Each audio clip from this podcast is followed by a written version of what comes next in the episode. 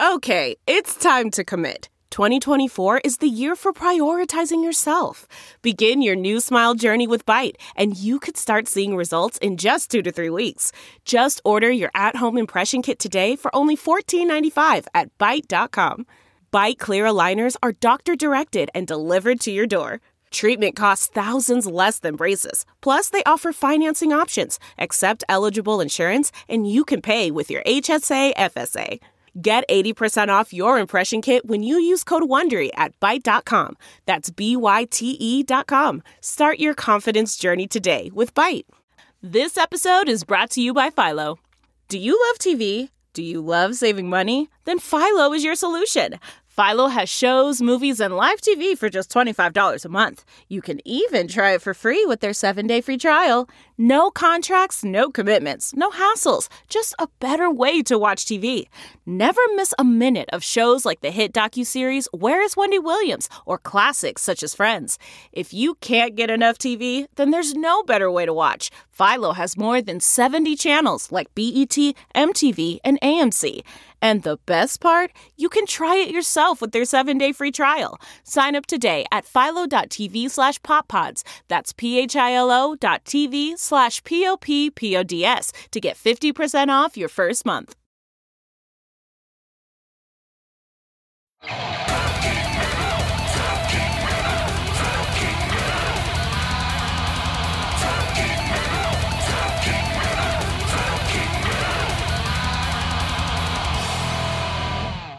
Hey guys, welcome to episode 502 of Talking Metal, a very special episode. I'm going to call it the Iron Maiden special. Joining me as co host today and also the interviewer, Mitch Lafon. Mitch, how are you? Good, good. Pleasure to be here. And by the way, uh, congratulations on 500. And uh, you had Nita Strauss on that one, who was one of, one of the Iron Maidens. Yeah, that's true. Although she told me she wasn't ever an official member. It sounds like she was more just a, a gun for hire in that band. Yeah, but still, it, it's uh, we've got a whole Iron Maiden theme going on today. So yeah, very much looking forward to it. Great band, a, a band I'd like to see at, of course, which festival? Heavy Montreal. Montreal. Oh, absolutely, absolutely. It'd be great to see him there. And we have two of the three Iron Maiden singers on the podcast today. We have not Bruce Dickinson, but Blaze and Paul. Yeah, absolutely. Uh, I had a chance to interview both recently, and I also had a chance to hang out with Blaze at his show in Montreal. And uh, what an incredibly phenomenal show! Incredibly nice guy in person too. Um, you know, he started the show on time, which is always a pleasure. Yeah. Uh, did his songs, and then at the end did seven or eight Maiden songs, Fear of the Dark, Trooper, A Man on the Edge, and all this stuff, just brought the house down. And then when the show was over, he stood on stage and he said, Listen, folks, I'm not going to my dressing room. I'm going right there to the merch booth. And he pointed to it because it was right next to the stage. Right. And he sat there until the bar emptied. And Wow. everybody either got a CD, a signed um, picture with him, whatever you wanted. And he didn't oblige you to buy the merch. If you had a Maiden album that you brought with you, he'd sign that. No $20 fee, no super duper deluxe package where you have to pay hundreds. No. I I mean, absolutely rare, rare, rare thing to see. So, so kudos and, uh, you know, good on, good on Blaze. So if he comes to your town, go support him because he'll, he'll take care of you. And the thing is, both of these interviews, by the way, guys, have, have previously aired on Mitch's podcast, which is one on one with Mitch Lafon, which you can subscribe to on iTunes or you can listen to it through talkingmetal.com or on Spreaker, whatever outlet you prefer. It's it's generally there. Well, let's just mention if you have yeah. a Google phone, uh, head over to Stitcher. Yes. Because it's uh, very important. Yeah, Stitcher and iHeart um, and Tu- tune in Stitcher, Spreaker, TuneIn. iTunes, and iHeart. So there you go. Yeah, so so both of these interviews have aired on Mitch's show. And if you enjoy the interviews and you don't currently subscribe or listen to Mitch's show, definitely do yourself a favor and subscribe to it on iTunes or, or however you get your podcasts. So on that note, I want to get into the the Di'Anno interview first. Yeah. And let's listen to a little Paul Di'Anno with Iron Maiden This is a song called Remember Tomorrow that Paul wrote about his grandfather, I believe. He wrote the lyrics. It's one of a handful of, of songs that Paul wrote with, with Steve Harris and, and the Iron Maiden guys. Uh, you know, he, of course, was a big part of those first two records and, again, wrote maybe three or four co has three or four co writes with them. Uh, so, again, this is Remember Tomorrow, followed by Mitch's interview with Paul Di'Anno, original Iron Maiden singer.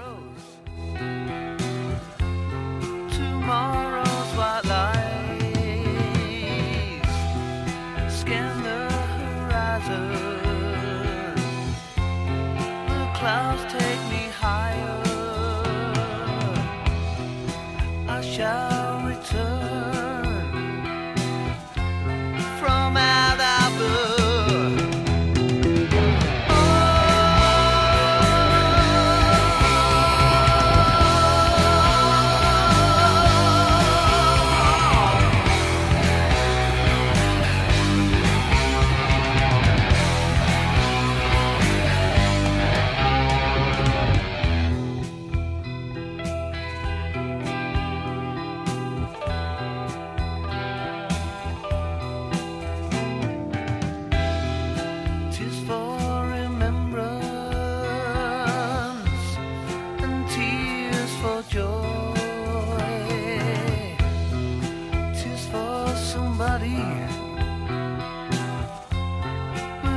this lonely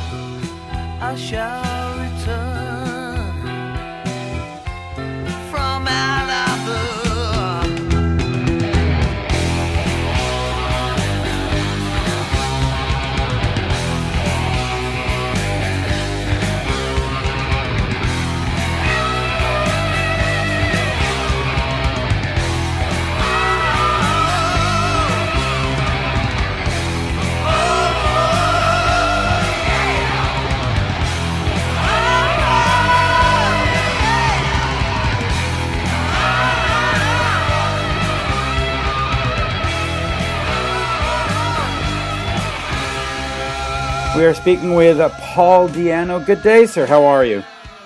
I'm very well. Just getting over a cold, but not too bad. How are you? Good, good. Now, I know that uh, I spoke to you a couple of days ago, and you were you were in the studio working on some new songs. How is that going? Well, we've got four recorded already. Okay. Um, we just made the EP of the month because all my band are German, yeah. Right. Uh, we're called the Architects of Chaos. They were my touring band, you know, doing some of the Maiden stuff and all that. But we decided to make it a proper band, which is fantastic because I haven't done that for years, which is Yeah. absolutely awesome. So we've done four tracks. Um, gave it to uh, you know, like you know, chicken out trying to get a deal. We we sort of got one.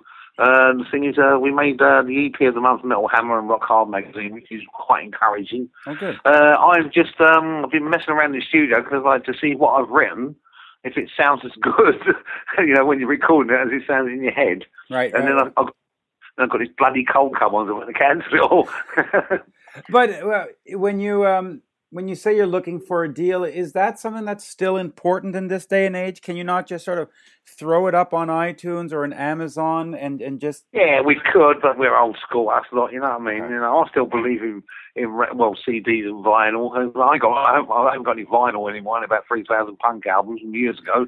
but um, no, I don't know. I, I, I'm not sure about all that stuff. I'm not, I'm not very computer literate. okay? My Now, old lady said, buy an iPhone because they're idiot proof. And she's right, I can use one. now when you when you uh, get in the studio, what what are you trying to do in terms of musically and sonically? Is it are you are you trying to sort of recapture what you did with Maiden or with Battle Zone or trying Not a chance. Um, No. no, it's sort of, uh, it was, you know, it's, it's good, good classic heavy metal, but it's a bit more, you know, a bit more of a modern twist on it. I mean, anyone who's seen me play live and that, you know, as I said, I, I sort of pretty much came from sort of hardcore punk before I got into sort of, you know, metal and Maiden and all that stuff. So, you know, I can do the death growls a lot better than some of the other ones who do it all the time. So, you know, we, we mix it up a little bit. It's great, you know, it's good fun. Now, now you mentioned that you had a bit of a cold coming on. Let's talk Yeah. about let's talk a little bit about your health. Uh, you injured your knee a, a few years Oh. ago. How is hell. that doing? It's not doing good at all. Okay. I'll I'll tell you the reason why, because I should have had a, a new knee put in about seven years ago. hmm and I haven't done anything about it because I'm always too bloody busy.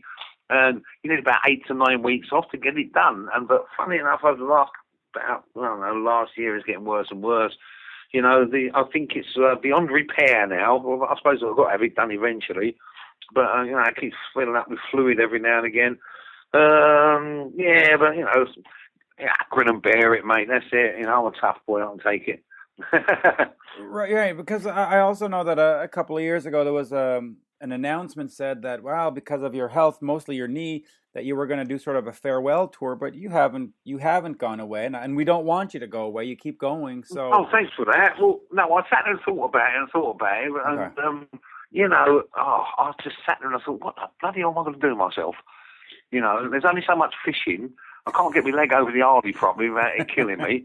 So, you know, so I'm pretty buckled on that one. So, and I sat there and discussed it with my missus, and my missus is in the States and that, you know, and she's done to me, um, oh, blimey, if you get over here, I think I'll murder you after about a month. And I thought, yeah, she's probably right. So, we, you know, we've, we've, we sort of, uh, I decided to carry on. I want to be around and piss a few more people off. Good. That, that's what that's that's what this fan wants to hear. More Di'Anno is always good. Now you, you mentioned the states. Um, you've had some trouble getting into the states to do some gigs. Yeah. Has that all been cleared up? Are, are you good to go now? Well, I played I played there a few times, haven't I? Recently, uh, Okay. I've been back now for three more years again. But uh, excuse me, um, yeah, we've had a lot. You know, it was a bit difficult. You know, you screw up one time, which was over like twenty odd years ago, and they don't forget, do they?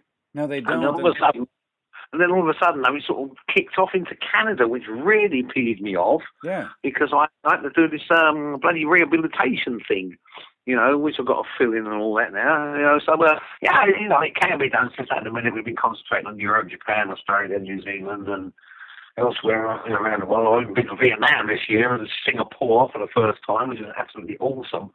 Um, Vietnam is all out, that's for sure. But um, yeah, it's really good. So you know, we've got. Um, I've been concentrating a lot on Europe and that, but also trying to get this album done. Right. Uh, we're still waiting for the budget to come through from the record company, but as I said, we've done the four tracks on our own back at our friend's studio in Germany.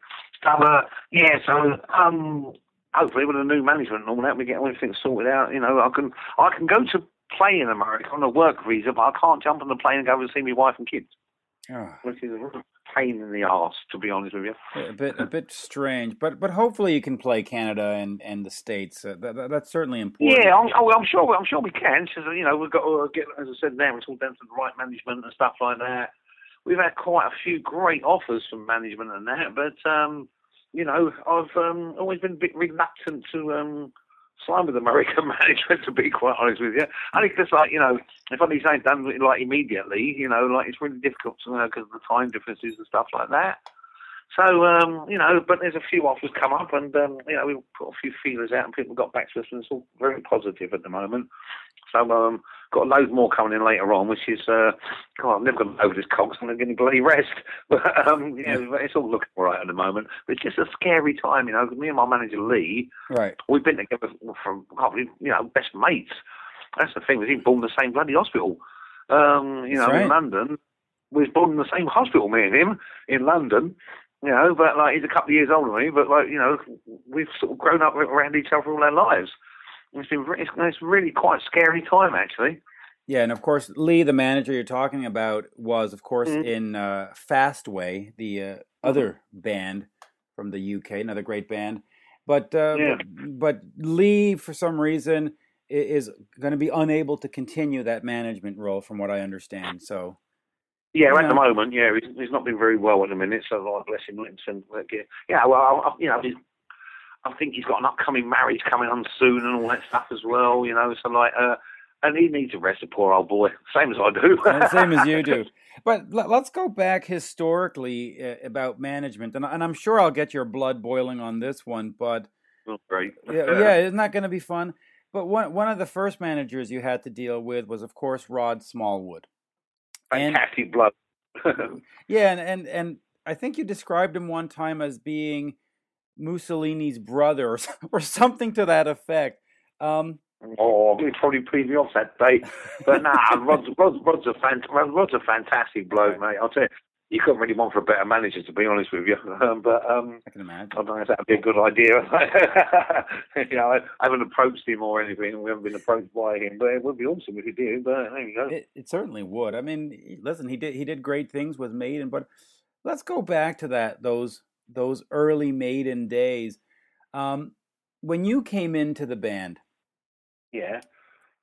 sort sort of let's just start there. How was it? Because the band had had was already existing. They they had already they had one singer before you. I had two before me. Oh, that's right. They had two, and but, but you came in and and your voice seemed to click. Uh, tell me about sort of meeting them the first time and what was sort of the plan.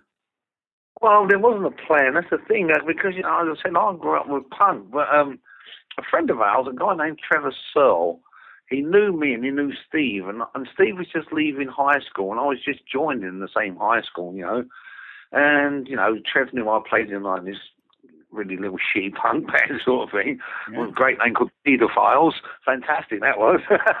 and um, you know, and um, he knew Maiden was looking for a singer, and he sort of, it was down to him sort of trying to put us together. And me and a friend of mine, Loopy, who also went on to work with Maiden, like you know, we went down to see Maiden play down the Cart and Horses with um. I think it was Denny Wilcock singing, and I thought, oh, blimey, Yeah. no, I don't want to get involved. I don't want to get involved in this in any way, shape, or form. But in the end, I went round to Steve's house, and um, he started playing me some of the stuff which you know which became Iron Maiden, Right. and it was absolutely fantastic. I loved it, and uh, I don't know, it just all seemed to click into place then. Yeah, you know that that first Maiden album is really a greatest hits. I mean, Running Free, Remember Tomorrow, Phantom of the Opera, uh, Charlotte the Harlot. Uh, I mean, those songs are still played today by the band. They're still revered by fans. and you. Yeah. Yeah. Um, you know what? What was it like recording those songs?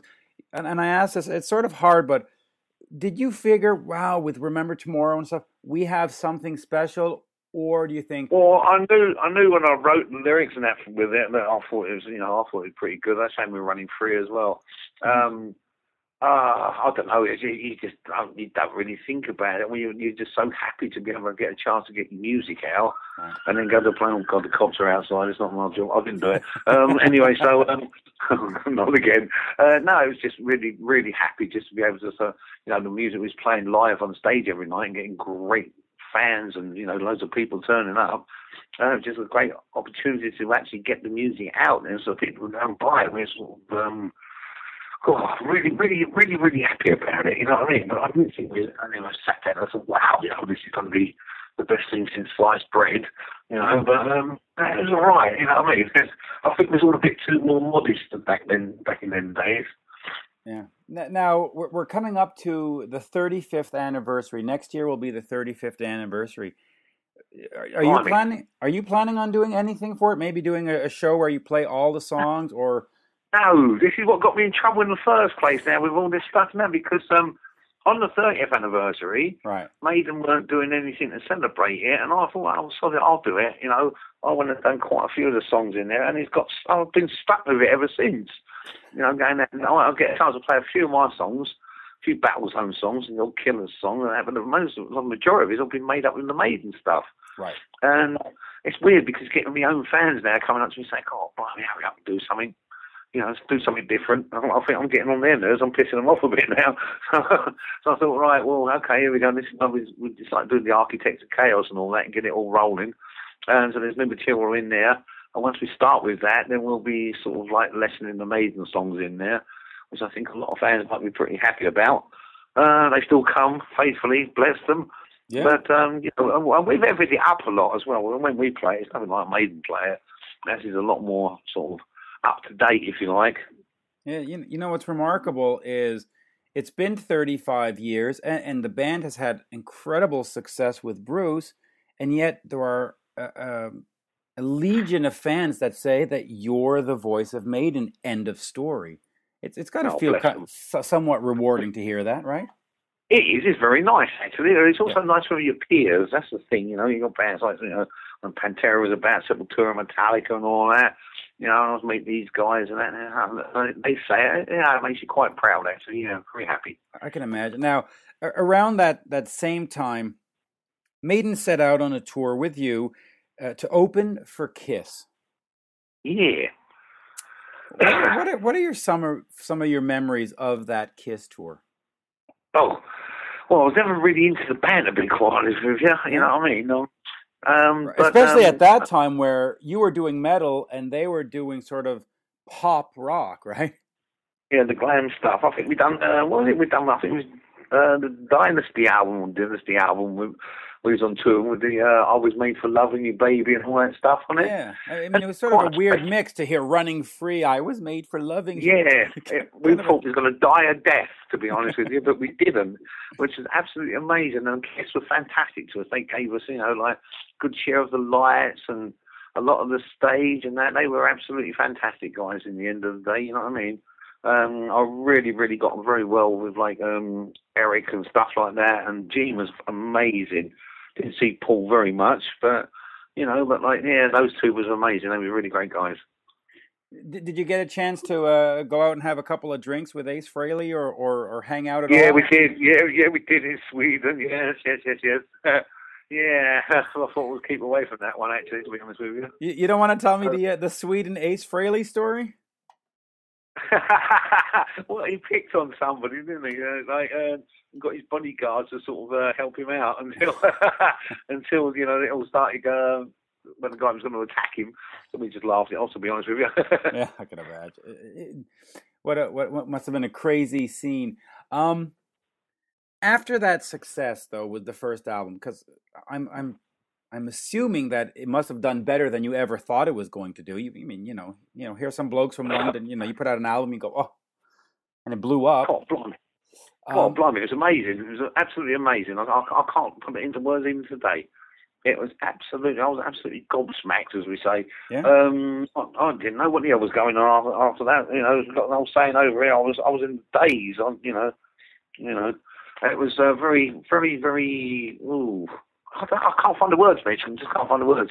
Amazing. It was really good. Gratifying. But going that into sounds really inadequate, doesn't it? yeah, no. Going into the second album, though, mm. um, which has my personal favorite uh, maiden song of all times, Wrathchild, on it. I mean, that's that's that's the song to me that that says this is Maiden. Everybody else, leave us alone. This. Well, how much pressure did you feel? Did, did management come in and say, "Okay, we've had a good run. Now you have to have a hit single," or did they just say, "Do what you do"? How, how did they? How did you approach that second? Well, we had we had a sort of hit single with Running Free, didn't we? Yeah, you know, that's so it. That, that was cool. But the thing is, there is like with with, with the Killers album, as I said, I only got to write Killers itself. Um, I don't know. It was. It seemed to have all changed a little bit. I mean, um, the, the first album was not the best produced album in the world, to be honest with you. No, it wasn't. Somebody should actually, somebody should actually definitely do that again. You know, sort of uh, remix it or re-record it or something. I don't know. Um, but the second album, I, I wasn't really totally into it, to be quite honest with you. It seemed to have sort of like got a little bit slower, a little bit more refined. It seemed we seemed to lose that sort of um, that weird edge where anything could happen, if you know what I mean. Yeah. It sort of uh, it wasn't doing it for me, and then we had Martin Birch in as producer as well. You know, it was all great with Deep Purple and you know people like that. But I'm like, oh, bloody he? yeah, it wasn't really a, a, a, maiden kind of producer. Now, mm-hmm. you know, but but after that second album and, and the touring and all that, um, at some point, the band and you decide to not work together anymore and mm-hmm. you actually sold your uh, what, what, do you want to call it? Publishing or, or your rights to anything made? no, only, only some of it. Only some of it because I wanted to get this bar together. Okay. Uh, that was the reason why. Only some of it, not all of it. That is what people keep saying. Okay, no, well, no, that's no, what I want to clear up. You didn't sell yeah. everything because okay, because my question was going to be. well, let's put it this way: I'll still get royalties four times a year.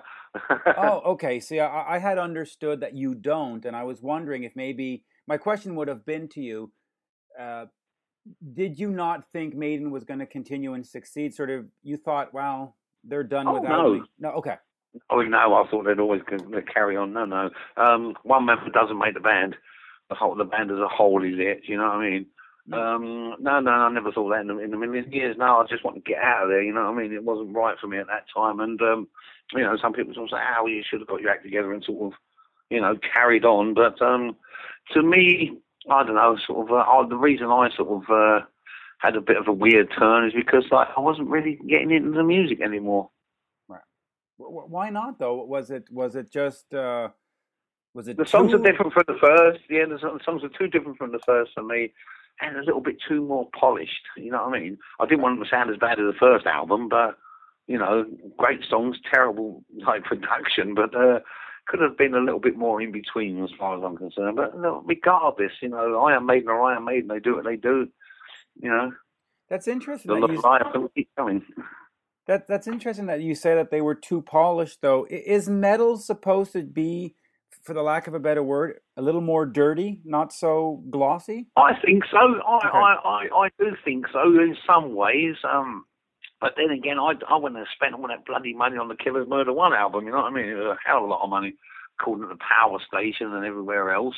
Right. And um, you know, and that's quite a polished album, but there's still a little bit of menace in there. You know what I mean? Yeah. Yeah. Um, that's that's what it's all about for me. Rock and roll's not supposed to be safe. It's supposed to be dangerous. It's not. And if, and God forbid, if my mum ever turned around and said, "God, we like your album," I know. Back there, Sorry, I would, I would lung myself.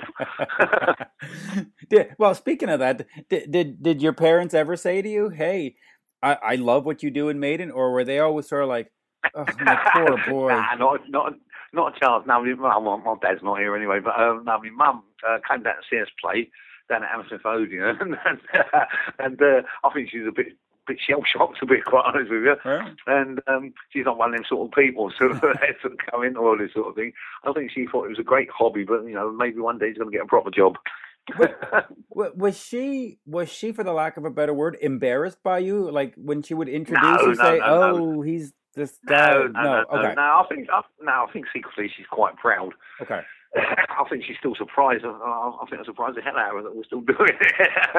but I think at one stage I thought she thought I might go back to being a butcher again or something like that. well, well, that is the interesting question. What was Plan B? Let's say you make that first Maiden album and Running Free is a complete disaster. Nobody cares for it. The Kiss tour, they throw you off. Everything's bad.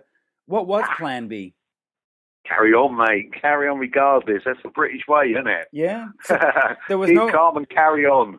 So so you weren't going to be a postman or or a butcher like you said or a bus driver. You were going to be a No. singer regardless. Yeah, bugger that, mate. No, once I once I got into it, that's all I ever wanted to do, and and it still is now. You know, Yeah. and back to that thing about retiring. I just I thought, what the hell can I do? You know, I'll, I'll take my tattoo license and stuff like that, and I'm not bad at knocking up sort of like customised Harleys and that. But you know, it's a hobby. It's not really what I want to do for a living. You know, even though we sort of got interest in all that sort of stuff and make a bit of money out of it, but uh, my primary thing is um, singing. Yeah. Or, well, loosely put, loosely put. Loosely put, but but it's also got to be getting harder and harder as you get older. I mean, with the knee and the Well, this and the I've got to tell you one thing, Mitch. With my voice, it's not. It's actually getting better. really. I'm okay. getting notes. I've, I'm getting notes I've never written for like a long time. And you know why? Because I don't faff about over it. You know, some people, ah, they're like, oh, I've got a slight cough. I'll have to cancel the whole show. The whole tour is going to be off. And all that stuff from before is like, oh, I didn't want to tour and stuff like that. And I'm oh, bollocks, to be honest with you. Because if you look at my touring schedule, it's, it's brutal normally. Yeah, it Makes is.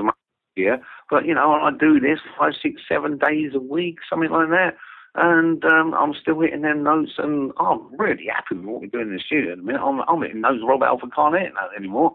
You know, so I'm doing, I'm doing quite well. I'm, I'm really happy, and the reason why is because I don't faff about over it. A slight little cough. Oh no, that's it. Everything's off. You know, me, I don't take care of my voice. I still smoke, still drink. You know, Still have good have it, time. mate. That's it. It's rock and roll, isn't? That's the way it's supposed to be. Yeah. Now, um, you know, I, I grew up in the 70s and 80s and I watched MuchMusic and MTV and all those wonderful things. After you left Maiden, you formed a band called Battlezone. And there were a couple of videos that showed up on those channels that were bloody brilliant. And then the band just disappeared. And, and going back, we know that the band itself was sort of a battle zone with a lot of infighting. Um, what what what went right and what went wrong, and and why not? Since it was your band. No, what it was, it was, we weren't infighting in the band. We was having an aggravation with our management at the time and aggravation with the record company at the time. Mhm. Excuse me. And then we found out we was getting ripped off left, right, and centre over in America. Okay. And uh, anyway, regardless of that, uh, so we changed the name, and uh, you know, we we changed drummers out on the first album and bass player and all that, and uh, you know, and the other two guys from Battlezone at the time, we you know we we went on to become killers with Cliff and everybody, and you know that was it. So we, you know we stuck it out from that. Well, we changed the name for contractual reasons as well. Okay. And that's and that's when you met. Um, uh, who was it? Uh, Arnie Goodman, the manager of Fastway. And that, is that how is that how you got to meet Lee? Oh no. Uh, no, I've no, known, you- I've known Lee all my life, haven't I? I've known Lee for years, years and years and years. I, I first went to see Lee playing about when I was about 14, you know. But no, no, no. I, I, but we knew Arnie. Arnie knew Cliff, and Cliff was from Tank and stuff like that from before and all that stuff. So, you know, it just made sense that we all got, you know, got to meet each other. And uh, me and Steve and Cliff um, suddenly got killers together. Yeah, and so so tell me a little bit about Killers then. So you changed the name for contractual reasons, but Yep.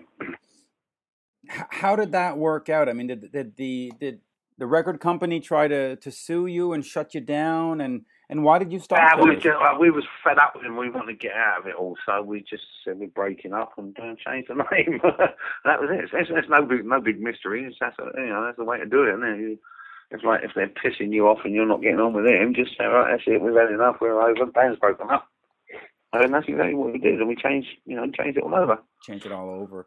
Uh, Maiden was part of the new wave of British heavy metal. Yeah.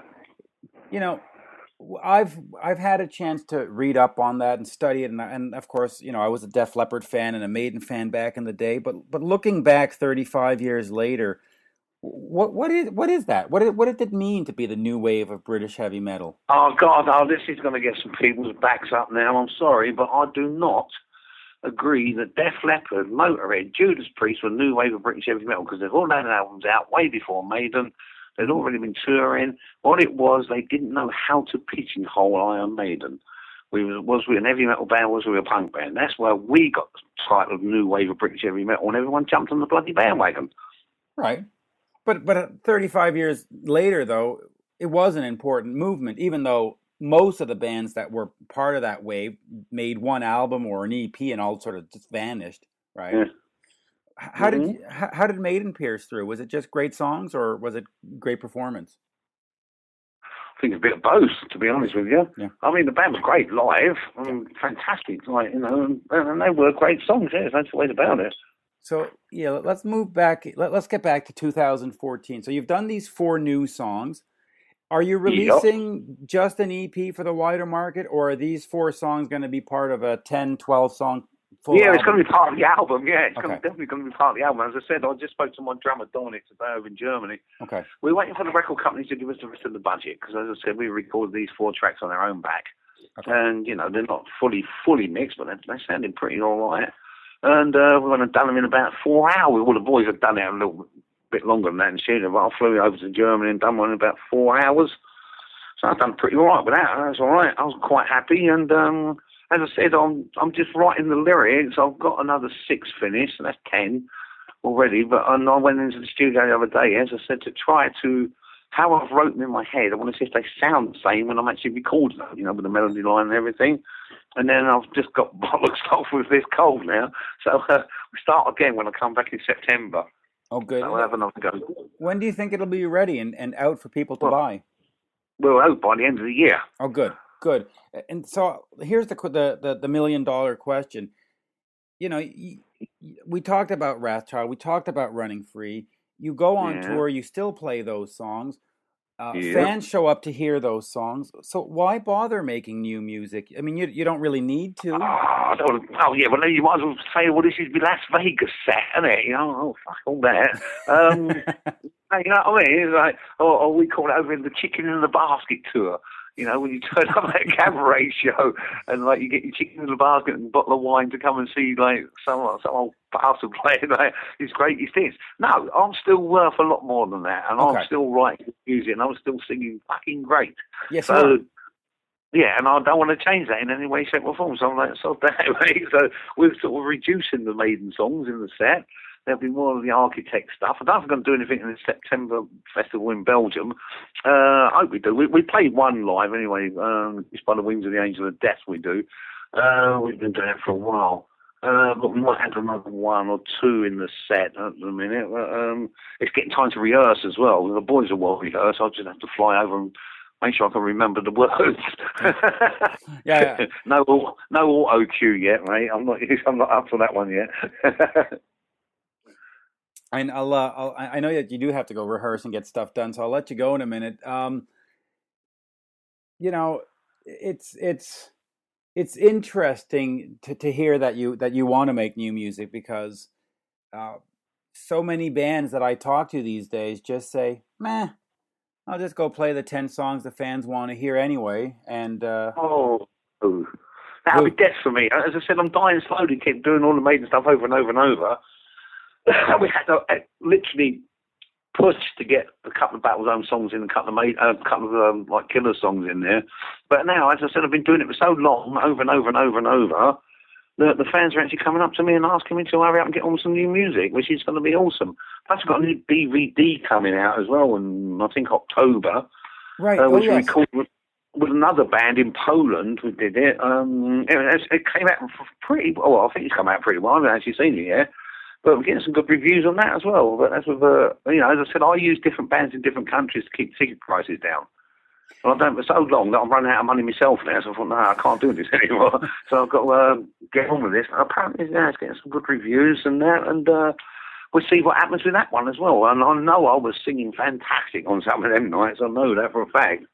You know, Yeah. it's, it's amazing. It, it was so weird that um oh god, I can't remember the um oh that's right, yeah, there's a load of Polish fans at the front of the stage and I was hitting some great notes and they wouldn't let me get off stage until I'd done uh, the first verse of All Guns Blazing by Judas Priest.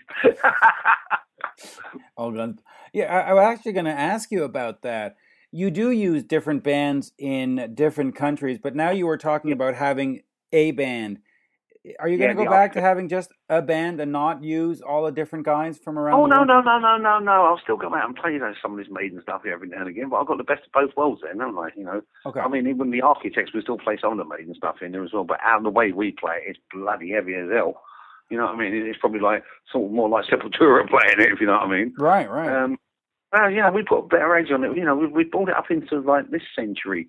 And, you know, I'll tell you, I've got two amazing guitar players with me. You know, oh, Smoking Joe, he had a guitarist in Germany. He's amazing. I've never seen him eat anything. He don't smoke cigarettes and drink coffee. But um, he's chucking that guitar around like there's no, there's no tomorrow on stage. And, oh, he's got the fastest things I've ever seen. You know, he's, he's amazing. So we, yeah, we got all the, all all the right stuff here. You know, the guitar players are like, are like really shredding on the guitar as well. But like the sound's a lot heavier as well, which is you know, suits me a lot better as well. So, I, and that means I can experiment then as well, hitting highs and real lows, and then oh, the mid as well. So it's, it's going good. And I'll, I'll ask. I'll, I'll, finish with this. Uh, one of the last things you put out was uh, a song that you did with Jake E. Lee with his Red Dragon Cartel uh, project yeah. album. Uh, how was it working with Jake? Did, was it actually done through the internet where you sent each other tracks, or did you get in a studio together? No, we didn't. No, no, no, no. What it was, his management sent the uh, song over to me, and we did it in my studio here in England, and a little go at it, and uh, sent it back to him about three bloody times, picky mm-hmm. sods, and uh, we sent one version over. I was sending two versions over, and uh, I was no, not really sure. And then they went back to the original. Like, oh fucking hell, you know what's the matter with you? Sort it out. so we got it sorted in the end, and uh, yeah, I haven't actually heard the finished track myself. I, I think it sounded great. I think the album sounded oh. great, and it was a nice return to form for Jake. I mean, he's he's one of these guitarists that should not have disappeared from the scene for so long. But so mm-hmm. it, it, was nice to see the classic guitarist and the classic voice together on a track. I have to I have to admit. It was it was quite. Well, uh, I, only know I only know I don't know Jakey really really well, but we met up when I was living in LA quite a few times, even up, you know up the Rainbow and whatever. And uh, he's a nice guy, and I've got a lot of respect for him. And he's a fantastic guitar player. So you know, there you go. Yeah. It was an honour. It was an honour. Absolutely. Um, well, of course, remind folks that there's a pauldiano.com to go check out. There's new music coming soon, and there's hopefully some. Uh, there are dates in Europe and other countries, but hopefully North America, yeah. Canada, you know, US oh, will get. Oh, stuff. for sure! I've got to do this. I want to get home and see my son as well, actually. But listen, if you want to do this one, it's www.facebook forward slash Architects of Chaoz with a Z, yes. and there's a little there's a little teaser on there, so you can see a song called Rejected. Oh, great! That sounds and, great. And then you get and then you get back and tell me if I'm not hitting the right high notes. okay, I'll go check it right now, and I'll call you. I'll call you uh, later on, or I'll send you another uh, email. But well, Paul, send me an email, mate. All right, excellent. Yeah, absolutely. Right. Oh, oh. When you see Dave, tell him I said hello and good luck. Absolutely, I will, of course, do that. But it's been a pleasure. It's a, uh, it's it's fantastic, and I'm very much looking forward to hearing those four songs. Of course, feel free to send them to me anytime you want. Uh, I, I, might send you a couple over tomorrow if you're lucky. yeah, yeah, I'll keep my fingers crossed. Uh, much uh, been a pleasure. When the album comes out and so on and so forth, let's let's do it again. Absolutely, mate. No problem. Anytime, mate. You know it. It's Great. always there. Thank you. All right, cheers, mate. Bye-bye. Have a great day. See you, you later, mate. Now. Cheers. Bye-bye. Bye. And there you have it. Mitch's interview with Paul Di'Anno. Good stuff, Mitch. You recorded that probably what two months ago at this point, two and a half months ago. Yeah, yeah, in August, and uh, you know it's always a pleasure to speak to Paul. Uh, we uh, communicate by email almost on a daily basis. Really? And wow. Yeah, yeah. Paul, Paul, I've known Paul for easily 15 years or more, and uh, always just been a pleasure. Uh, everybody has these horror stories that he's this and that. It's just absolutely charming with me. And of course, he's working on new material for a new album coming out uh, in 2015. And uh, he's got a band now, Architects of Chaoz. Uh, it's not just Paul Di'Anno. You know, hey, he's another guy I'd like to see at Heavy Montreal. I'd like to see Maiden and Blaze and all three of them there and, and have this sort of Maiden Day. Yeah, yeah. That would be eh. great. I mean, and it's really a shame that he's never ever really had the opportunity to reunite with with Maiden. I guess there was some thing some where hate. well, some there's hate. some hate. I know there was some some uh, some Clive Burr benefit concert that certain members of Maiden, I think, performed on the same stage as him. I'm not sure you know, if they were playing at the same time or what. But uh, Bruce Dickinson being one of them, I think. But um, in general, there's really been no reunion with him and the actual band Iron Maiden, which which I I think is a is a shame because those first two Iron Maiden records. Uh, for me personally, they are of you know the 20 so studio albums that that Maiden Mm-hmm. has at this point. Maybe not quite 20, um, but you know the 15 studio albums that Maiden has at this point. They are two of the better ones in my, in my opinion.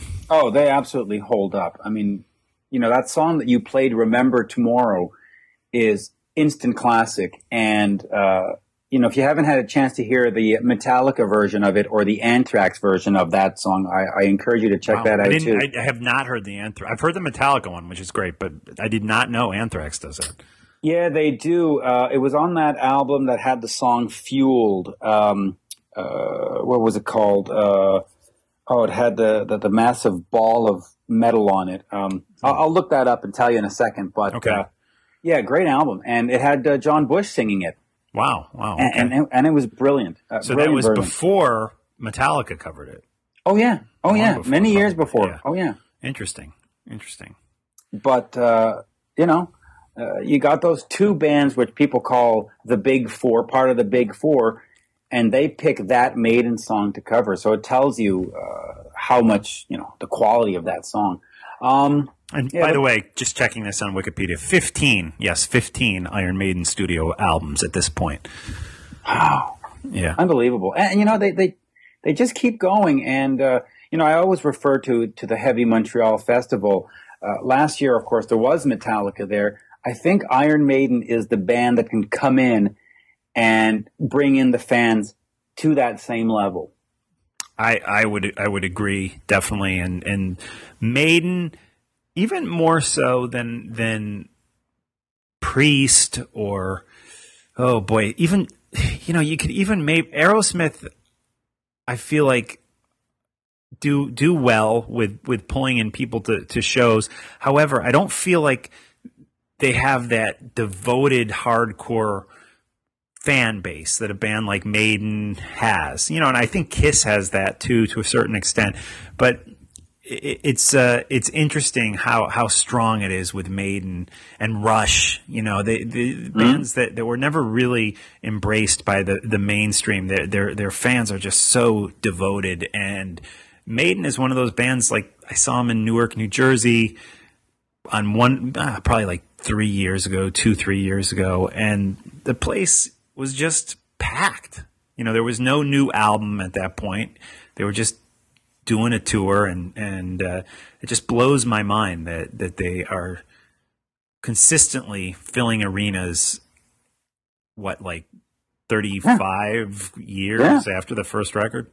Yeah, and and through three vocalist changes and and everything. And uh, by the way, the uh, Anthrax album is Stomp Four Four Two. It was a, uh bonus track on that, and uh, Okay. it was also on a album called A Tribute to the Beast, Volume Two. And uh, you can go check that out on YouTube as well. But uh, yeah, John Bush nailed the song.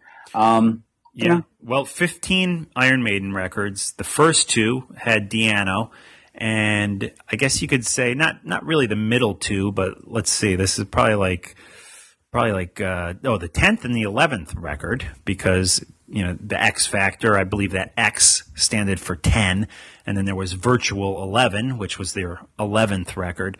Included another singer, Blaze Bayley, who we're going to hear Mitch interview in Yeah. just a few minutes, and it's a, it's another great interview that I really enjoyed listening to on the One on One with Mitch Lafon podcast, which is part of Doc, Talking Metal Digital. Again, do yourself a favor and subscribe to that. But before we get into the interview, I just wanted to mention a great way to support Talking Metal is to support our sponsor, who is Squarespace the all in one platform that makes it fast and easy to create your own professional website, portfolio, and online store. I, I, think it's just awesome that they automatically have this ability to set up an online store for you. You don't have to deal with setting up a, a credit card account. I mean, it, it's just major. It's just major. You can sell your stuff immediately using Squarespace as your as your website provider and the builder of your website. It, it's great stuff. I wish we would have had this when we set up talkingmetal.com so many years ago. Uh, for a free trial of Squarespace and 10, percent off, you can visit squarespace.com and enter offer code METAL, M E T A L. You just do that when you're checking out And again, you get 10% off. A better web starts with your website. Again, Squarespace, so simple and easy, beautiful designs, and 24 7 support through live chat and email. And that's in Europe and New York City, uh, are the two locations that uh, you will be getting your 24 7 support from. Again, plans start at $8 a month and include a free domain name if you sign up for a year. And on that note, Mitch, we need to get into this interview with Blaze Bayley. But Yes, before we do that, I want to hear this this song that I, I feel like a lot of people don't know. It's off the Virtual Eleven album, which came out in 1998.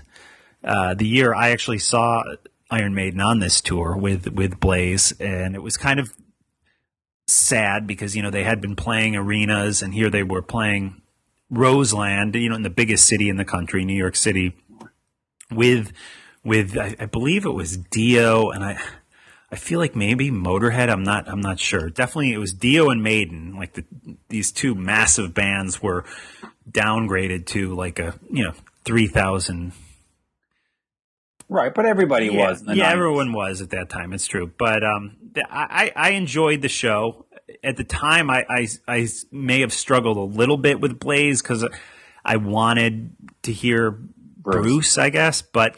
It's funny because after he left the band, I really came to appreciate the two albums that he did do with with Maiden, and especially the Virtual Eleven record. I feel like has so many just hidden gems on it. And this is a song that you'll hear Blaze singing on, and Steve Harris wrote the song. And this is just classic Maiden if you listen to the way it's written. It's called The Educated Fool, and we'll follow that with an interview that Mitch conducted with Blaze Bayley.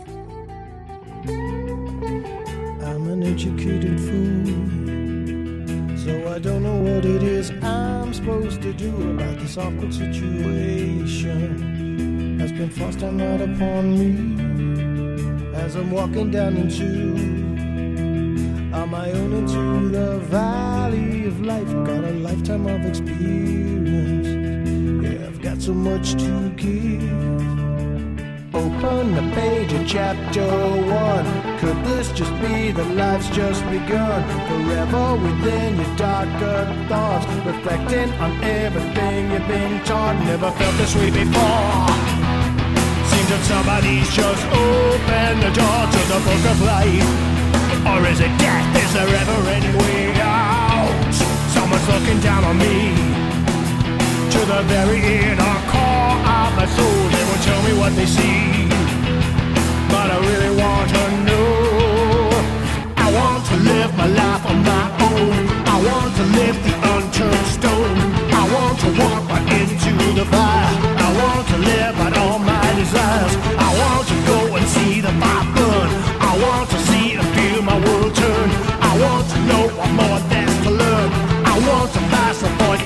Of. Do you really want to be just another one statistic? I feel that you really should aspire, that you really do deserve more.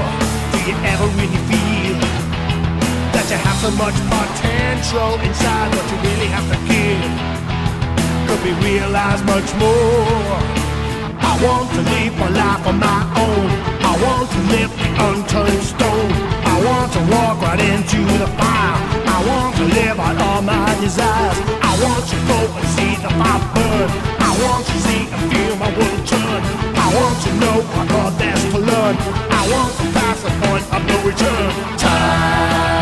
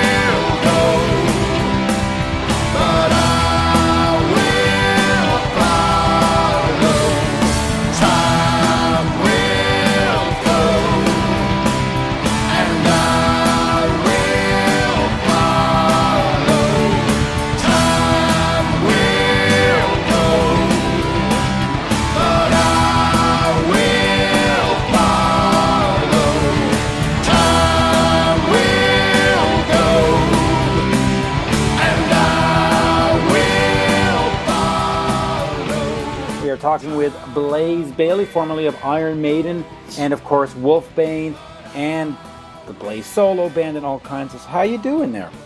Good, very, very good. Um, I'm actually naked right now. uh, so That's uh, how I like to do all my interviews. I mean, yeah, I'm enjoying this interview, and I'm fresh out the shower. I wanted to smell good for my fans out there. Yeah, You know, they like these Skype interviews.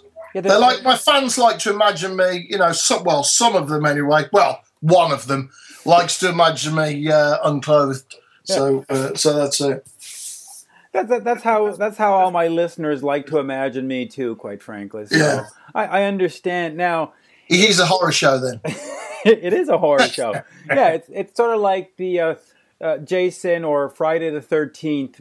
Um, you know, Freddy Krueger to brought to podcast. Now, in the background there, I hear the sounds of your daughter. How, how's that going? How, how has fatherhood changed? Um, well, it's it's it's an unusual thing because I spent most of my life uh, putting my music first and going right. I'm not gonna. Uh, I'm not going to be in a place where I'm even going to have pets, let alone children. right. And uh, and you know, things changed in my life. Um, and uh, I met the right. I was with the right person, and we had the same kind of values about bringing up uh, kids, and we were very lucky uh, that we were blessed with a daughter.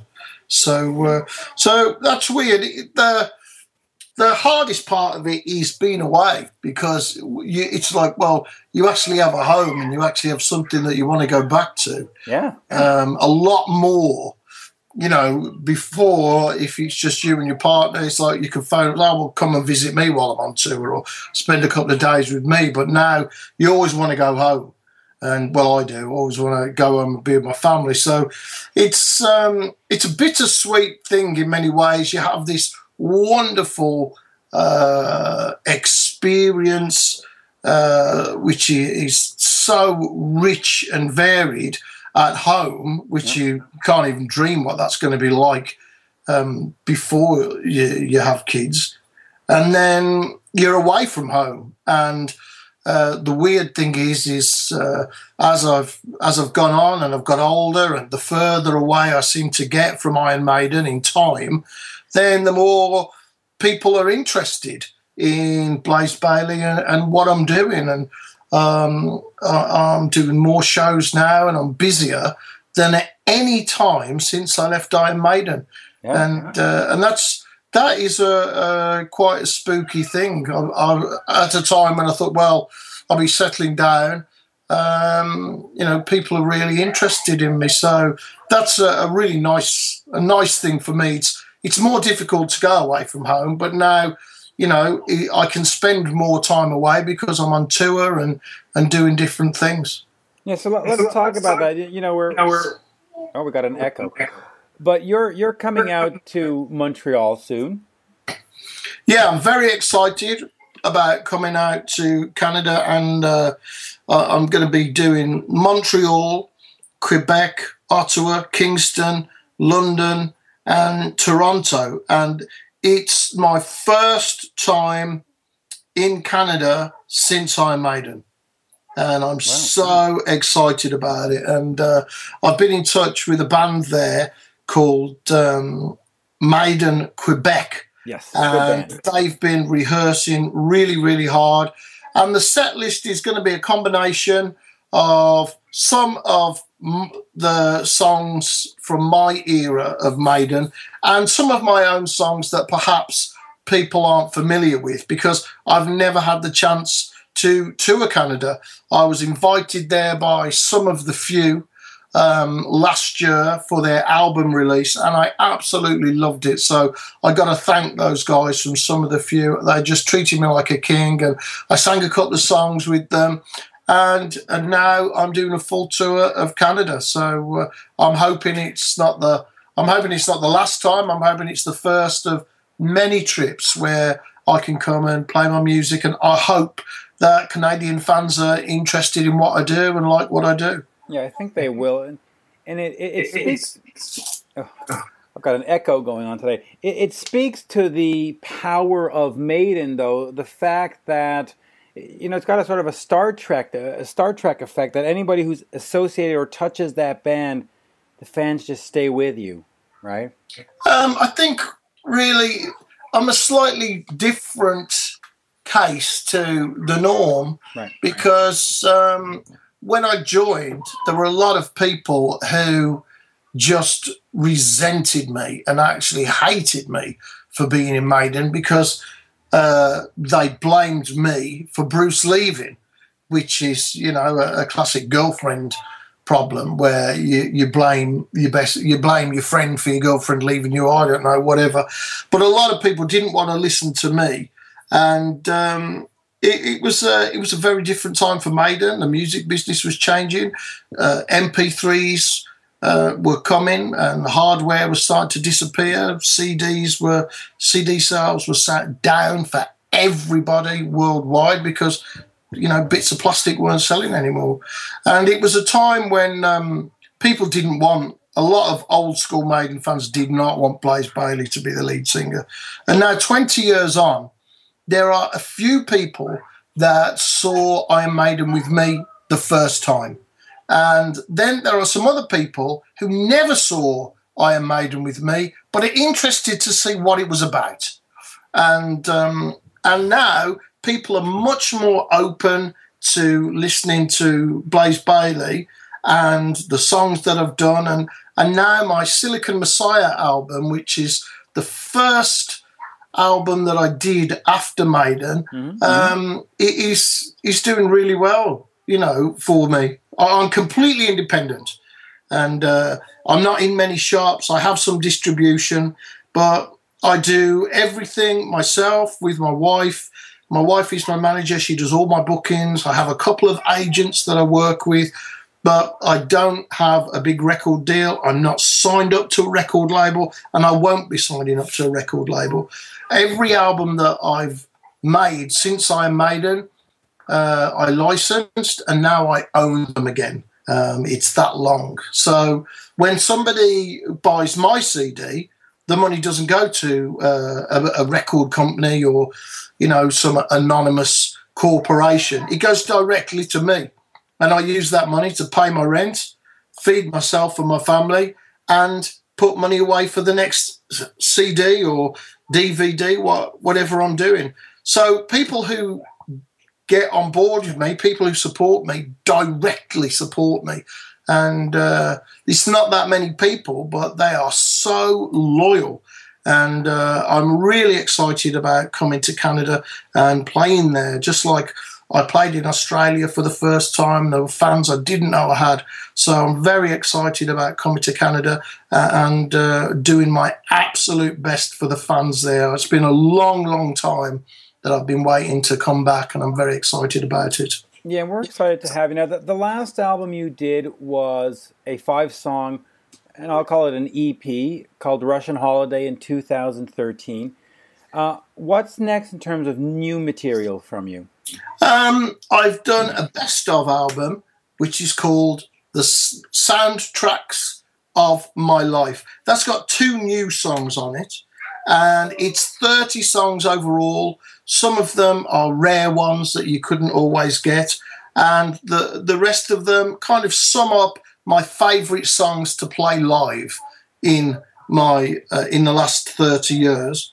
And um, and now I'm working on a DVD to go with that. So it's soundtracks of my life CD and there's a DVD soundtracks of my life DVD to go with that that should be in November and now while those things are coming out I'm able to start thinking of new material. I'm talking to a couple of different people. I have a d- couple of different people that I write with, and I'm planning a, a full studio album, hopefully for the end of 2015.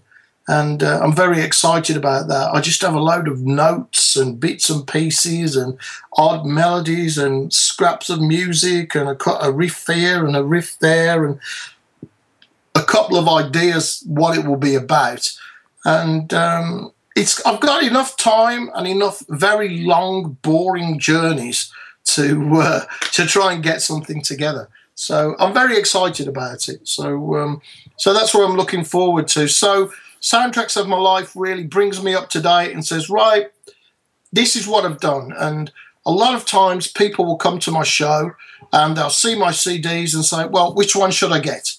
and it's always very difficult because I, I, love them all. My heart and my soul is in every CD that I did.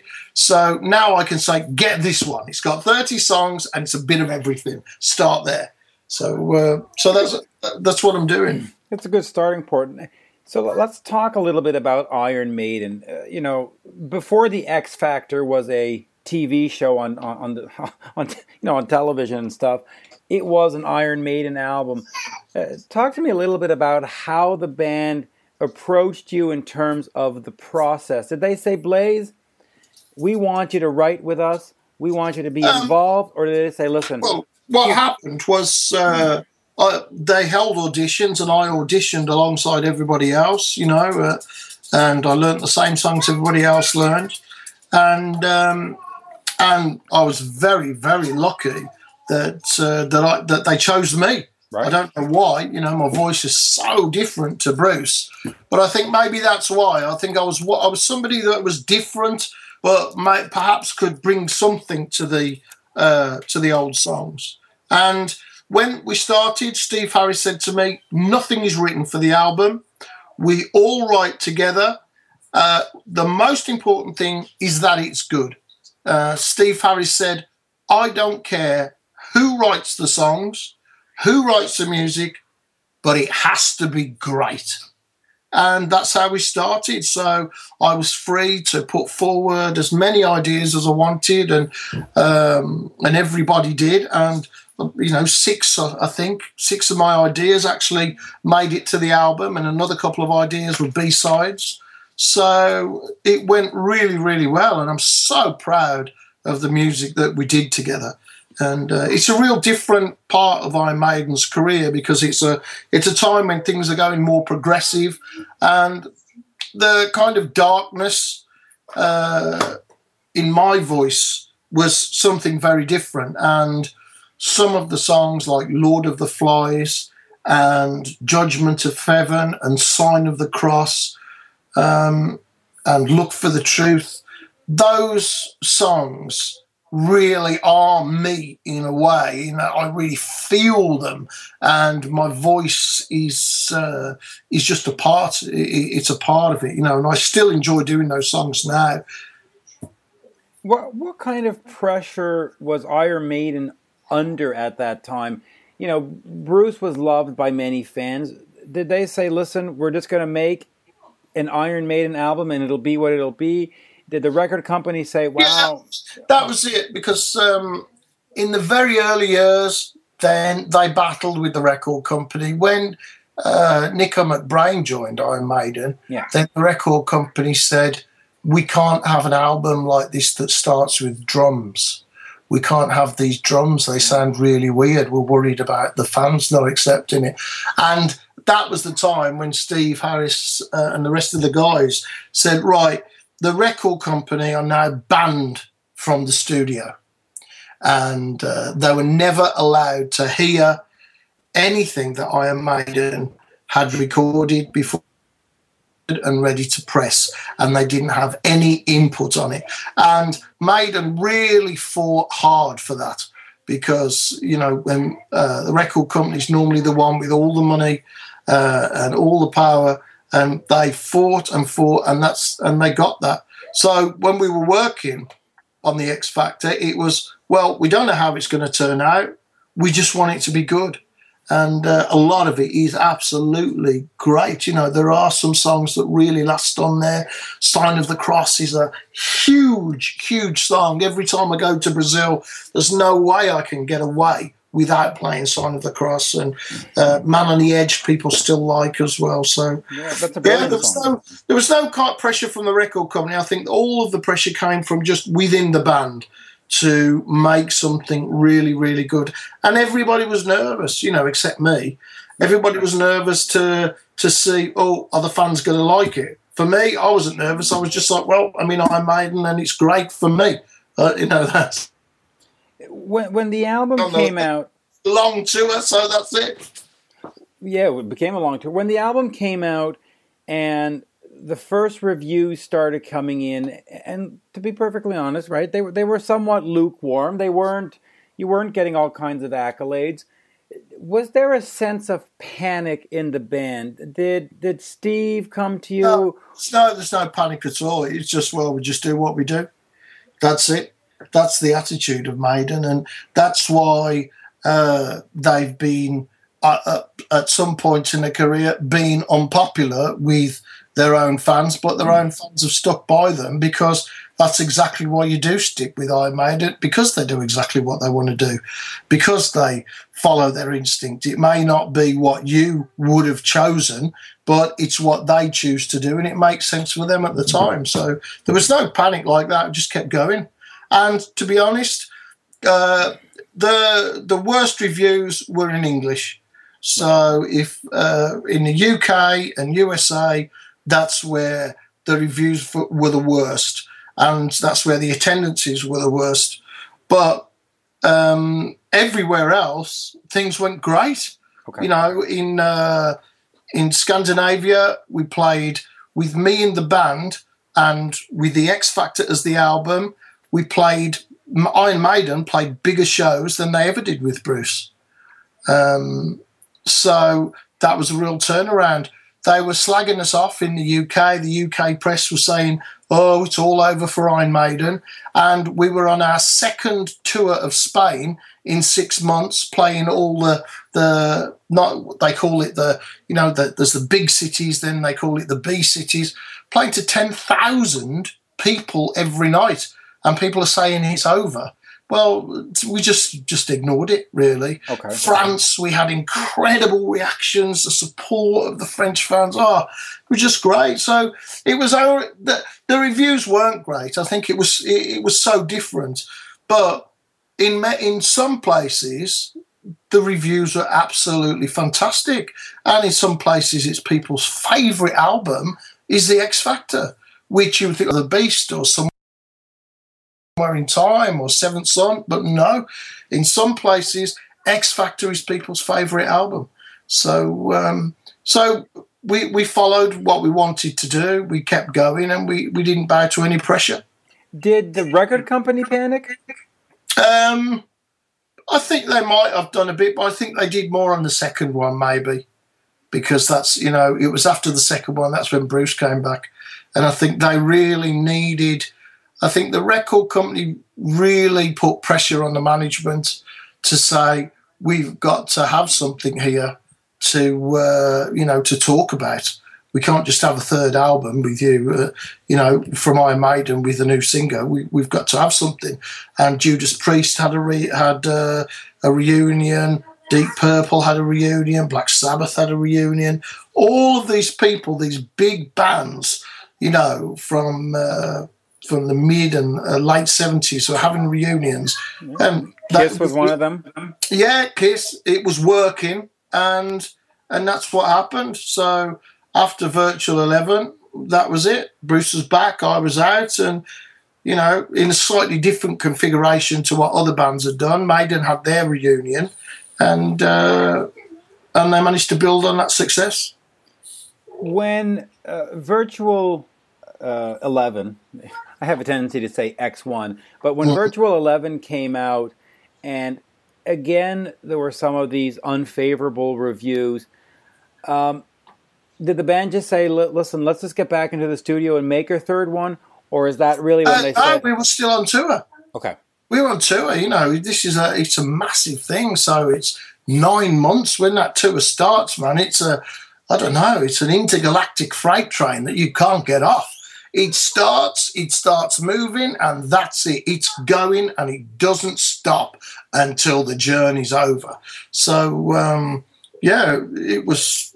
I had ideas for a third album, and uh, I, I had some melody ideas and lyrics and and things like this. And I thought, oh, this is something I'd like to work with Steve in. And there's another idea I'd like to work with Dave and Yannick. And but um, no, we we finished in Brazil in December, and in January I was fired. yeah. How how did you take that firing? Uh, Were, were Uh, you, were, you, just- were you relieved, or were you like, No, no, it was a complete shock. okay, It's a total shock to me. You know, there I was working on lyrics and songs for a third album, which I thought I, you know, in my own foolish heart, I thought this is really going to turn things around. Fans are going to see when they hear the third album, and it's so positive with all of these great ideas on, um, that and great live songs. People, the the fans are going to go, wow, no, this. Now I understand why Blaze is there. This is really good. Um, but I, I didn't get that chance. So all of those ideas that I worked on, I kept for myself, and I put them on my Silicon Messiah album, and uh, and that was it really. I think at the time I was I was very upset just at, at the time. I mean, they for me Iron Maiden has to continue. The world is a better place for having Iron Maiden in it. The music business is a better place for having somebody like Iron Maiden in it. absolutely. But um, but I thought I'd be a part of it. So I Was wasn't resentful because those guys have worked worked their whole adult lives to make this thing happen, and they've sacrificed so much to get there. That well, if if that's what they feel they have to do to continue, sometimes difficult choices have to be made. So so that was it. I, I didn't resent them for it, but it was a shock because I thought I'd be making a third album. So it took a long time to recover from that. I got I got a band together real quickly, wrote my songs and got them recorded and ready for release on the Christmas.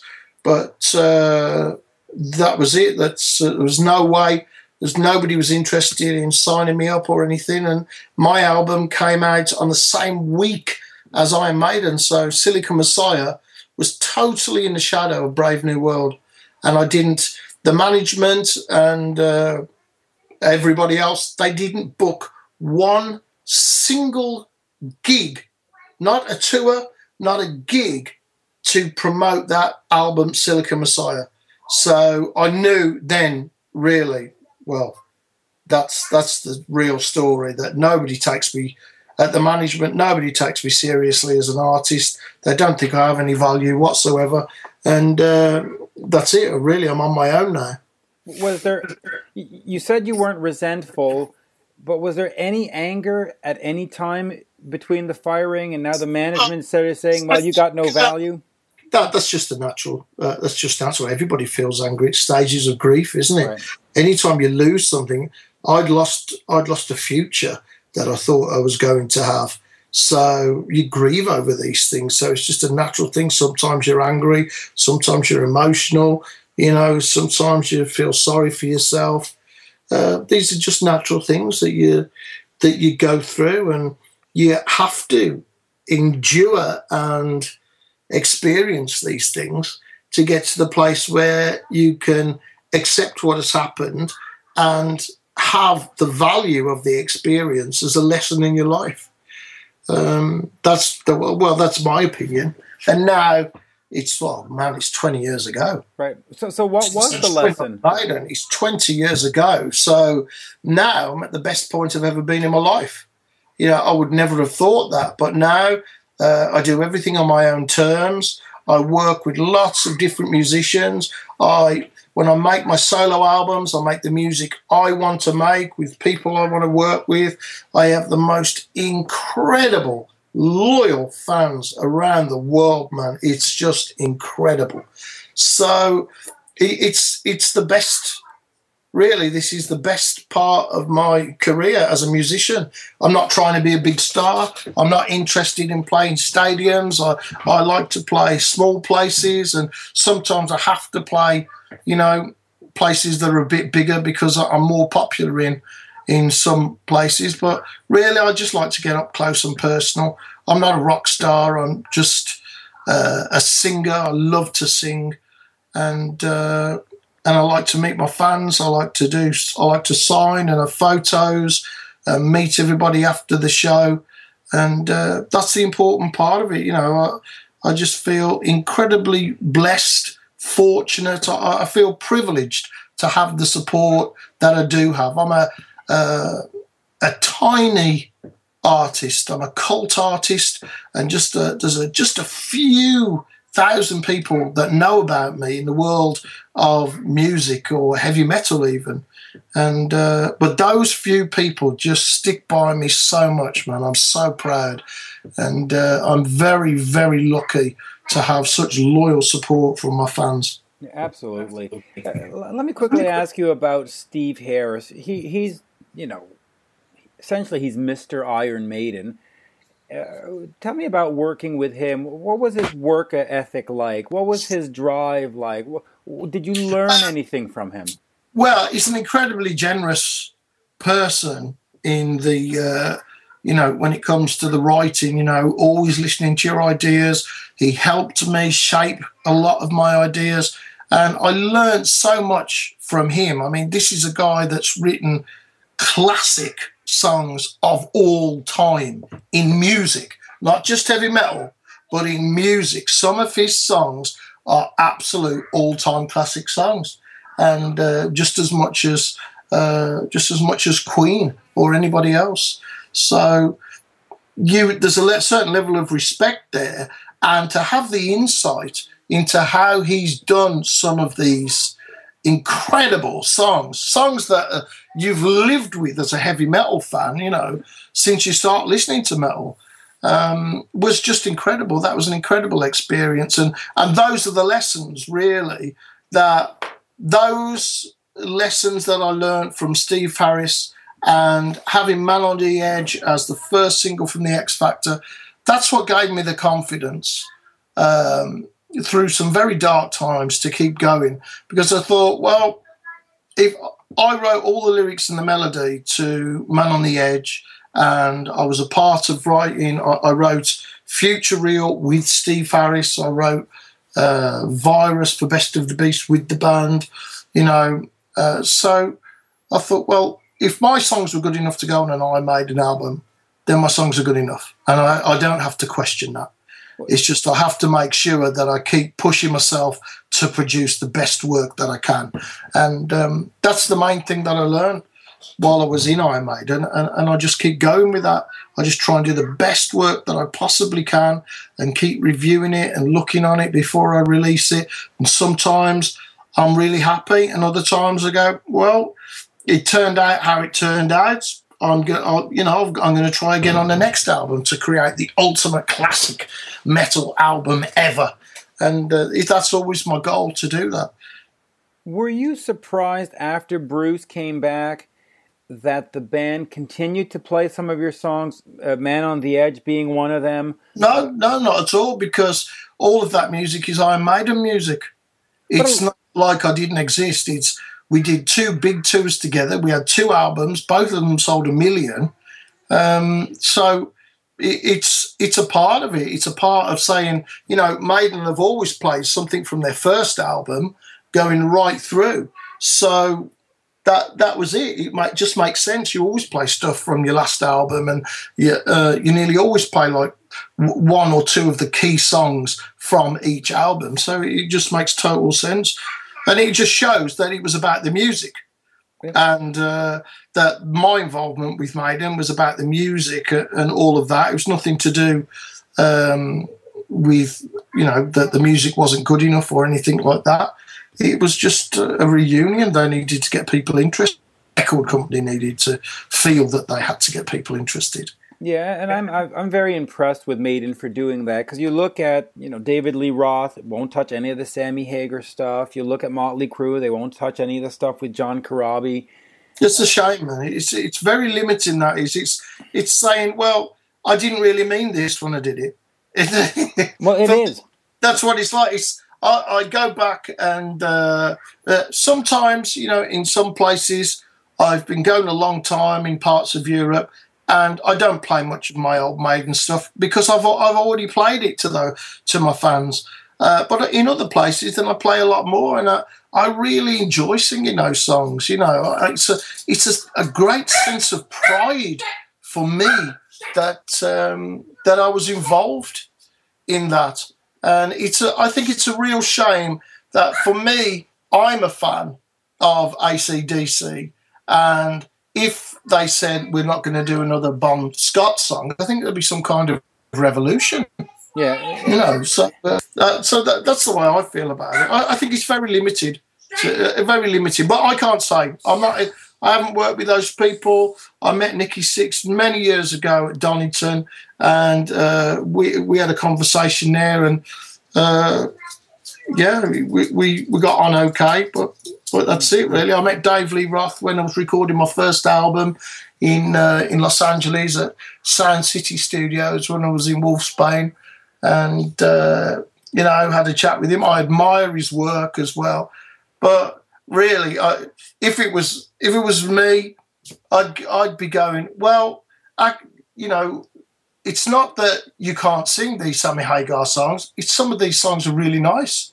Yes. You know, they've got a great groove and people liked them and the band performed to thousands of people singing these songs. So why wouldn't you want to uh, relive, uh, you know, give people, give fans, just say, hey, remember this one that we used to do? I don't know. I think it's a bit arrogant. Uh, yeah, I, I agree. I mean, I would love to see, you know, Motley Crue do Hooligan's Holiday or, or Van Halen do Right Now, but, you know, neither here nor there. Uh, you know, we, we had said that we were going to do 20 minutes, so let me ask you a, a, couple more questions here, and then we'll we'll, we'll wrap up. Okay. Uh, Wolfsbane, uh, anything going on? There's been on and off reunion it's shows. all going on. It's all going on, but it's going on in secret. uh, so, secret. Yeah, well, we're saving the world. You know, our last album was called Wolfsbane Saves the World, and we are four superheroes that get together and use the power of our music every time the world is threatened. Uh, so our last CD, Wolfsbane Saves the World, I think uh, you can uh, check us out at Wolf, wolfsbanehms.com. And uh, it's a really, really cool album. Um, and it's just a lot of fun. We have a lot of fun uh, doing our Wolfsbane stuff. We all live now four individual lives, so we struggle to find time to get together to actually make music or even do a gig. But we're always trying to do that. So keep an eye out for us. We we haven't stopped. We're just dormant at the moment. Okay. And like an angry bear in springtime, we will return yet again to take our share of that spawning salmon.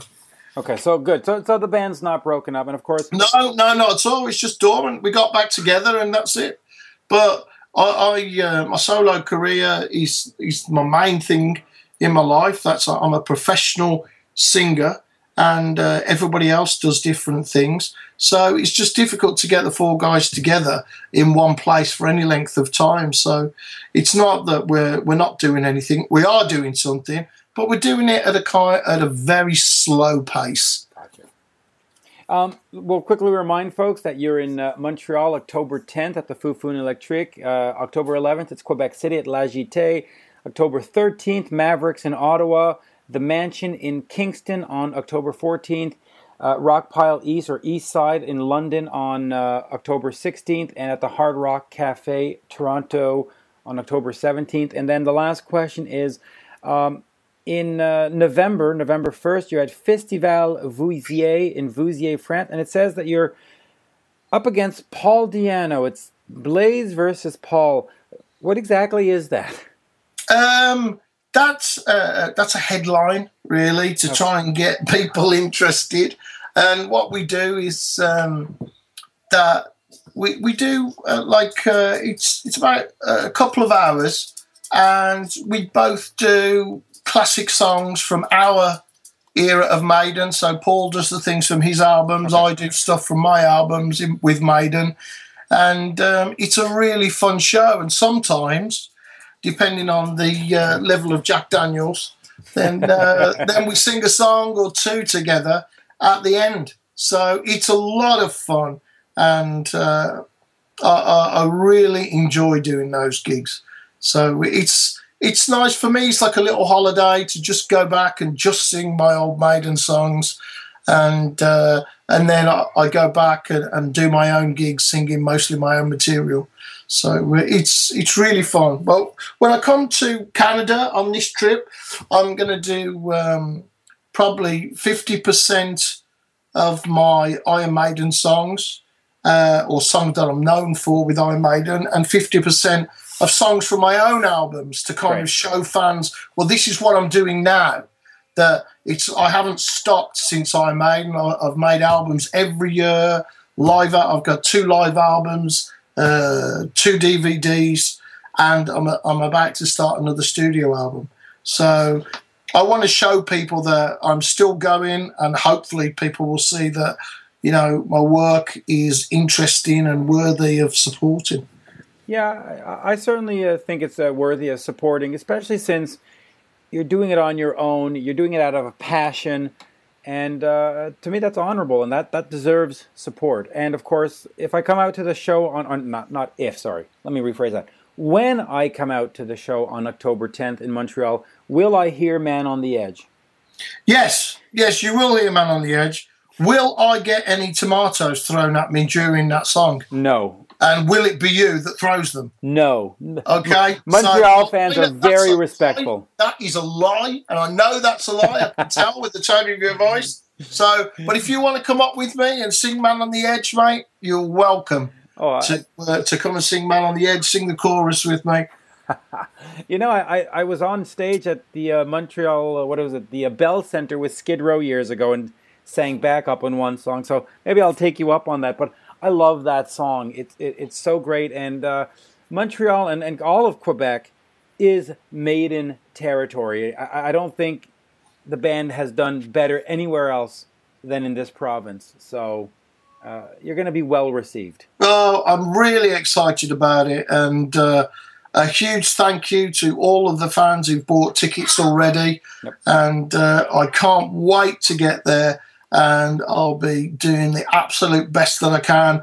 Got a great band together, and I think these are going to be some great shows, and uh, hopefully it's the start of a regular visit. Absolutely. That- and I hope that too. And Blaze, absolute pleasure talking to you. So, so thank you. And uh, we'll Okay. see you in a couple of weeks. Thank you. I'll get dressed now, yeah? yeah, me too. All right. bye bye now. All right, bye bye. Cheers. That was Mitch's interview with Blaze Bayley. Good stuff, Mitch. Thanks for sharing these interviews with the Talking Metal listeners here. Yeah, absolutely. My pleasure. Uh, you know, I, I think those guys deserve to be heard.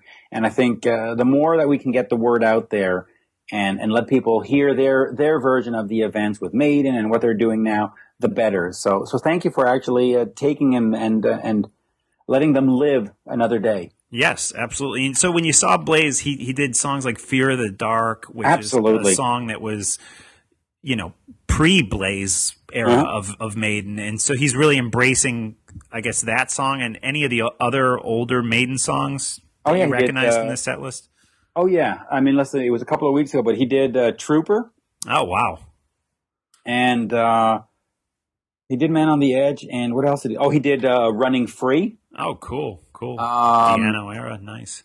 Yeah, he he covered all the bases. Now my memory's a little uh, thin because this was a couple of weeks ago, but Right, right. yeah, the, the, there was like yeah. seven or eight in a row at the end, and you went, "Oh, he's done, great!" And then boom, Fear of the Dark, and you go, "Whoa, Fear of the Yeah. Dark!" Not Nice. expecting that. That's not a Blaze song. And then of course Running Free, and you go, "Huh, not a Bruce song." All right. Um, no, uh, it, it was fantastic. The energy was fantastic. I and it was a good turnout, right? You said the place was pretty filled. It, it was pretty. Yeah, it was full. Um, it was at the Foufounes Electrique in Montreal, which, believe it or not, means the electric ass. Um, that's the name of the club. That's what Foufounes are. And uh, at the Electric Ass in Montreal, about 700 people can show up uh, for a show, and this must have been easily 650, Wow. if not if not the full seven. So yeah, jammed. Wow. I, I, I mean, honestly, I'm surprised. I mean, that's great news. Well, I think the a lot of the credit goes to the promoter as well. The uh, promoter said and advertised that this show was going to start at 9:30 and and they talked about Blaze was going to sign stuff and everything was said and done and happened as it was supposed to happen. And uh, you know, kudos to the promoter for having him in. Kudos to Blaze for being so open to meeting everybody, uh, running the show on time, and then playing. I believe it was something like twenty-one songs or something. It was like, it was about two hours, two two hours and ten. minutes. I mean, it was it was long, but it didn't feel long. Even after the two hours, you went, "All right, give me some more. I'm I'm ready for some more." Yeah. Because that that pickup of those seven Maiden songs at the end, the classic Maiden songs, because there were uh, Virtual X and other songs. Uh, what was the other album? X Factor or whatever. Uh, yeah, the X Factor was was their tenth record, their first Right. with Blaze, and then Virtual Eleven was the the second record with with Blaze. Yeah, I mean- eleventh record. Yeah. he had that stuff peppered in throughout the set, and um, you know, so so there was Maiden content up front too, but at that end, it was just brilliant. And you know, the other thing that was brilliant, is that he's got a package called. Uh, you know, sort of a 30th anniversary Blaze Bayley CD that he sells at the show. It's two discs. It's about roughly about 40 songs, and he charges you $15 Canadian for it, which these days with the exchange rate is about $12 American for a double CD, full booklet, a slipcase, the whole thing. I mean, Blaze is not out to rip you off.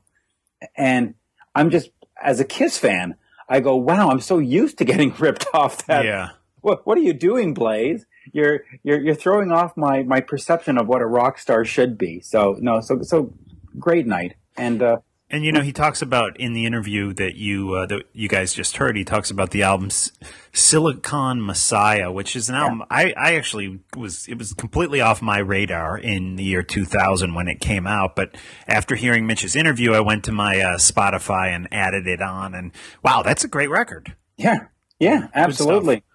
Yeah. Stuff. So, he's so- he's been putting out records pretty consistently ever since leaving Maiden.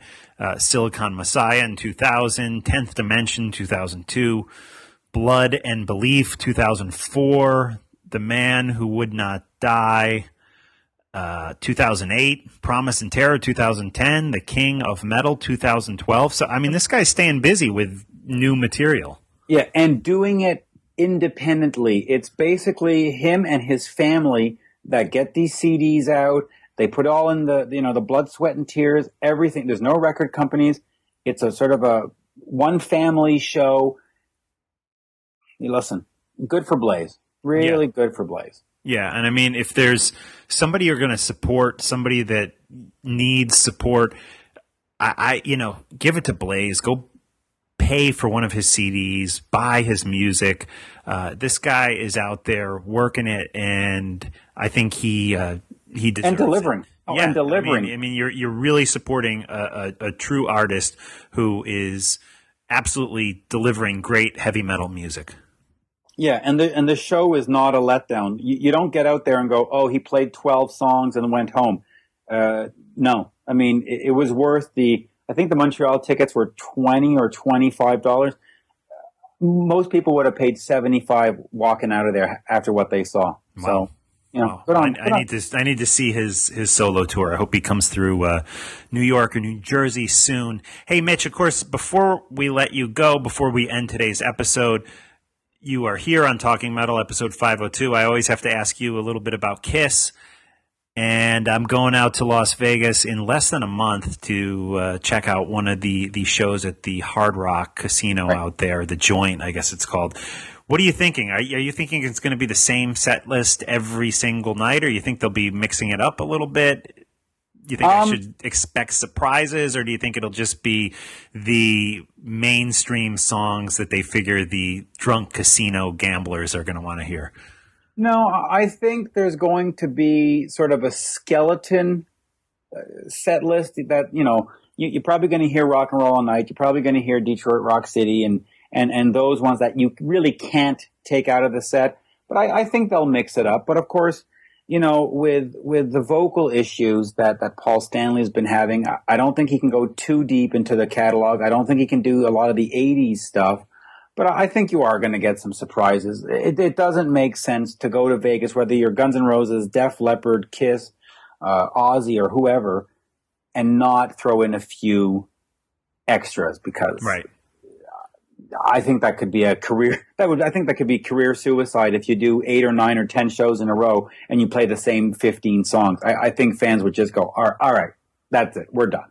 Thank you, we're done. So no, I, I think it'll sort of be like the Kiss cruise, but on land. Yeah, I mean, because the Def Leppard uh, Kiss tour, we didn't really get. They didn't really go too deep. I mean, we had what was uh, Hide Your Heart, right? They played that, but uh, besides that, there wasn't anything real. No, there was nothing. Oh there was nothing deep. Yeah, And what was more striking about that is that here is the 40th anniversary tour celebrating 40 years of music. And they played 14 songs, pretty much all from the 70s, uh, except for Hide Your Heart. And you're like, wow. 40th anniversary tour, could you maybe get the like 20 songs and throw in a couple from the 90s and a couple from the 80s just to let Yeah. everybody be part of the celebration, not just us 45, 46, 47 year old geezers that go, oh yeah, we remember 1978. Because yeah, a lot of their fans don't. But Right. listen, that's, that's and nothing tough- off of Monster or Sonic Boom, of course. No, eh, Two albums that I I know a lot of Kiss fans don't like those records. I, I am a fan of those records. I really would love to hear some songs off of those records. But I, I and I go, I'll go back to, I'll, I'll belabor the point, but it's a 40th anniversary. Whether you like The Elder, whether you like Cra- uh, Carnival of Souls, whether you like Monster, those songs should have been represented in a 40th anniversary set. Yeah, Yeah, agreed, agreed. but hey, it's still the 40th anniversary tour. They're in Vegas. Perhaps this is where you get the payoff and the treats. All right. Well, I'll let you know. We got great seats right up front, so we are looking forward to that. I'm, I'm going to be there 48 hours, seeing two shows in 48 hours. I'm seeing Kiss and then uh, Red Dragon Cartel, which should be fun to see Jakey Lee. I haven't seen him since uh, the Ultimate Sin tour back in like 1986, so I'm excited for that too. Ah, that'll be fun. And by the way, just uh, quickly on Blaze and uh, Paul, in Europe, they are touring together a tour called Blaze versus Paul. And uh, they're doing these back and forth maiden sets and stuff. I would love to see that come to North America. And again, if that could show up at Heavy Montreal on that third stage, which is out, you know, off to the side, I think that would be brilliant. Yeah, that would be a lot of fun, definitely. Heavy Montreal. I plan to be there this August, Yes. August 2015. Great stuff. All right, Mitch. Well, thank you for joining us again on Talking Metal. We hope to have you back real soon. In the meantime, uh, guys, check Mitch out on One on One with Mitch Lafon, a podcast that I actually am a part of uh, quite frequently. We just actually posted a a video interview that Mitch did with Jason Becker, which is this is a real special episode. Uh, we have it linked through talkingmetal.com. It's on Mitch's YouTube page. Uh, Mitch, what is your YouTube page? That's a good question. Uh, it's uh, it's uh, youtube.com angel of ace. Okay, well, we'll have that linked. It's a it's a great chat with Jason, who does all his his speaking basically through his father. It's really kind of an incredible thing to watch. So definitely do yourself a favor if you were ever a fan of Jason Becker. Uh, with his David Lee Roth stuff or the cacophony stuff or his solo stuff, you need to check this out. And even if you weren't a fan and you want to just kind of get educated to who he was, I recommend you check out One on One with Mitch Lafon, episode, I think 62. Two, right? Yeah. correct. Yeah, With, with and Jason Becker. Great stuff. yeah, and of course, head over to jasonbeckerguitars.com. So there you go. That'll do it for today. Remember to support Squarespace. Use that offer code METAL when you're checking out. You'll get 10% off. And we will see you next time on Talking Metal. Thanks, Mitch. Thank you.